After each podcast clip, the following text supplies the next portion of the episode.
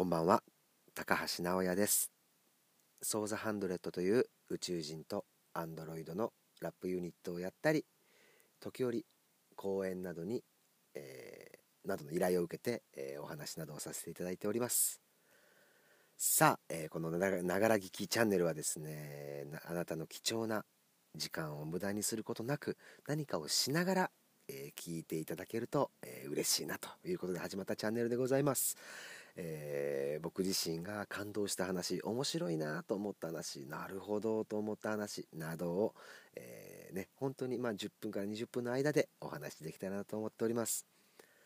さて今週は今週はというか今回は、えー、まあいろいろね今まで人物とかもやりましたがちょっとまあこういろいろ最近ねニュースでこうちらほら、えー、皆さんも、えー、心配の声なども上がっている話題。第3次世界大戦。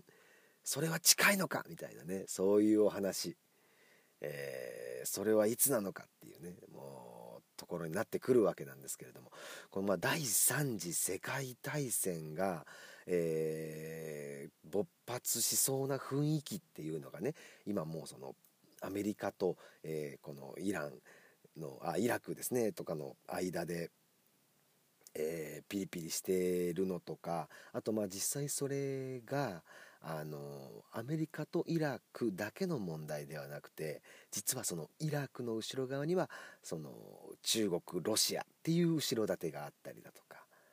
ていうね今あのすごく、えー、世界の警察と呼ばれたこうアメリカの力がどんどんどんどんこう中国ロシアに、えー、脅かされているというパワーバランスが今まさに変わろうとしている瞬間、うん、に、えー、僕らは立ち会っているということなんですけれどもやはりねあのいろんなイラクと今アメリカのあの関係だけではなくてすごく世界的にいろんなところで戦争っていうのがやっぱりあるじゃないですか。その戦争は実はその例えばその国対その国から独立したい人たちとか国対国の争い単体ではなくてそのほとんどが実は代理戦争であったりこっち派にはこの国がついてるこっち派にはこの国がついてるっていうふうに争っている側同士の、えー、それぞれにですねやっぱそういうものがついてやっぱバックアップしたり支援したりこう指示を送ったりしているっていう、えー、現状があるというね、えー、ことなんですよね。なので結局そのイラク対アメリカっていう今回のことだけではなく、えそれはもう圧倒的にもこうね今力を持っている中国ロシア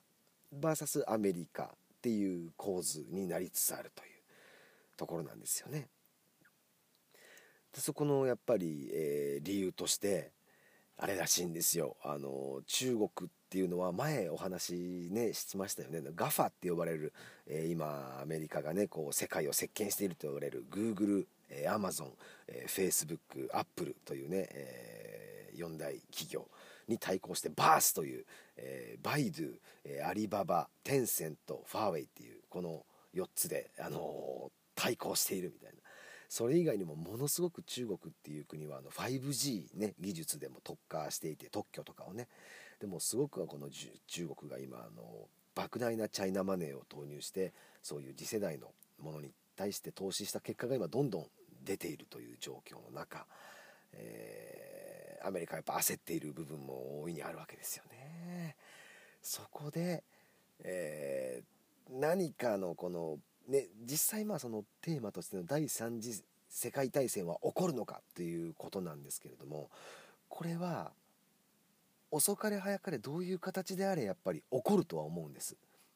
ただ今すぐ明日に明後日にっていう話かっていうとそれはかなり未知数な部分があるとは思うんですよね。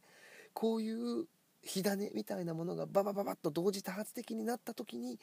これはもう戦争への突入みたいな部分っていうのはかなり現実的にはあると思うので確かに警戒しなければいけない時期なんだろうなっていうのを、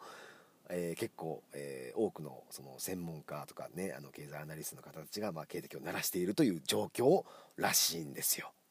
うん、じゃあもしねあの話はそこから少しあの飛躍をして第3次世界大戦みたいなものが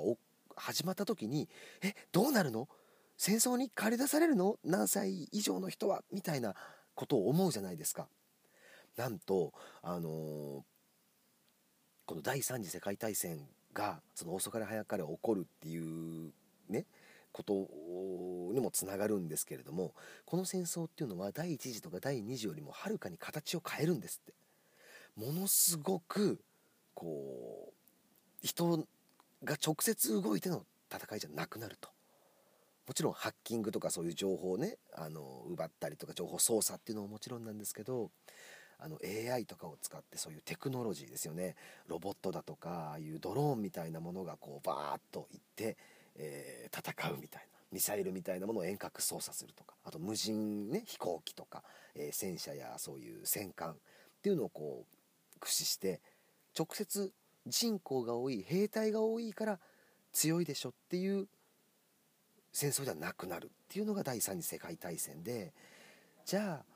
ね今までえー、人口が多いっていう部分ではね強かった中国が人口プラスその、ね、テクノロジーをっていう今ところででものすごくそのね共産党というものがかなり一党独裁の形で強い国で、えー、そして、えー、そのトップの習近平という男はですね非常に野心家な方みたいででして、えー一帯一路構想というね中国から EU 圏ヨーロッパ圏に向けてそして、えー、海はその中国をとにかくインドからこの日本とかねあのロシアのあの辺にかけての海を全部制圧するという一帯一路構想というのを掲げている。ねいやこれはすごい激動の時代ですよ。このテクノロジーの進化とともに。そういうねものすごい大きな前提が変わっていく瞬間を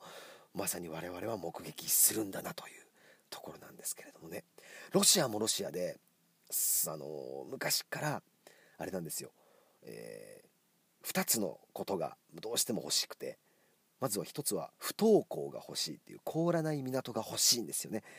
向こうのロシアの港っていうのはもう冬になるとやっぱもう極寒で海が凍ってしまって湾の中が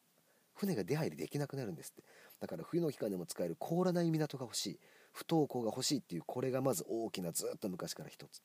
あともう一つは干渉地が欲しい。ロシアってのは国土が広いんですけどほとんど日本と人口が変わらないんですよ。だから日本人口密度でいうとそのとすごい見たくって日本人が 1L 1DK に1人いるとするとえー、と向こうのロシアの人は 66LDK に1人暮らしみたいな感覚らしいんですよね。土地の感覚で振り分けると。ものすごく、えー、うん、LDK だけで測れないんですけどその規模が違う。っていうふうに言われててそれはどういうメリットももちろんあるけどどういうデメリットがあるかっていうとやっぱ国を守りきれないんですって。いろんな国と接しているから全部に防壁を築くことも難しくて。なのでそのヨーロッパっていうのは昔ものすごく力を持っていた国が多かったからそれにやっぱり隣接かなり近いのでせめて隣り合う国がロシアのことを奪おうっていう国じゃないようにしたい。その和らげる地を作りたいってことでロシアからすぐ隣の地とかをなるべく制圧してロシア側にしておいてロシア本土まで攻め入られないようにっていう思いがあってこの干渉地が欲しい。この2つ不登校が欲しい干渉地が欲しいという思いでずっとやってきたロシア。で、まあ、激動のロシア。まあ、このロシアの歴史もねいつかお話できたらと思うんですよ。あのプーチンという人もすごく面白いしロシアという国自体がもともとソビエト連邦ですからね。面白いんですけれども、まあ、そこが今こうお互いの利害が一致してアメリカを倒そうっていうね。うん。ロシアと、えーねまあ、ソ連とあのアメリカの冷戦みたいなところからやっぱずっとやっぱロシアとアメリカっていうのはやっぱりいつかロシアは行ったろうみたいな アメリカをっていうのがあるみたいで,、えー、やっぱりそういうところがありましてで結局北朝鮮っていうのもね、あの、中国とロシアの一つのカードに過ぎないというふうに言われていたりもするんですけどね北朝鮮は北朝鮮の思惑があるけれどもやっぱりアメリカよりも怖いのは中国だっていうふうな、えー、話もよく、え出ておりますよね。なので、えー、今夜少しお話しさせてもらったテーマ第3次世界大戦は起こるのかというえー、テーマに関して少しお話しさせていただきました遅かれ早かれそれがものすごく大きい血が流れる流れないっていうことは別としてこれが後々第3次世界大戦だったんだなみたいなことなのかもしれない。もしかしたらね。テクノロジーでの戦争とかそういう血が流れない戦争になるのかもしれないけども世界の流れが大きく変わるもしくは変わるきっかけになることは間違いないであろうと言われています。その起こると言われるのはかなり近未来の話なんじゃないかと思いますのでやっぱりねそのやっぱり世界情勢しっかりニュースっていうのねあの興味を持ってああ面白いなっていう思いを持ちながらちょっと、うん、これ大丈夫なのかっていう危機感を持ちながら見るっていうのも、えー、すごく興味深いかもしれません。今夜は少し思ったような話になってしまいました。第3次世界大戦は本当に起こるのか。ご清聴ありがとうございました。また明日。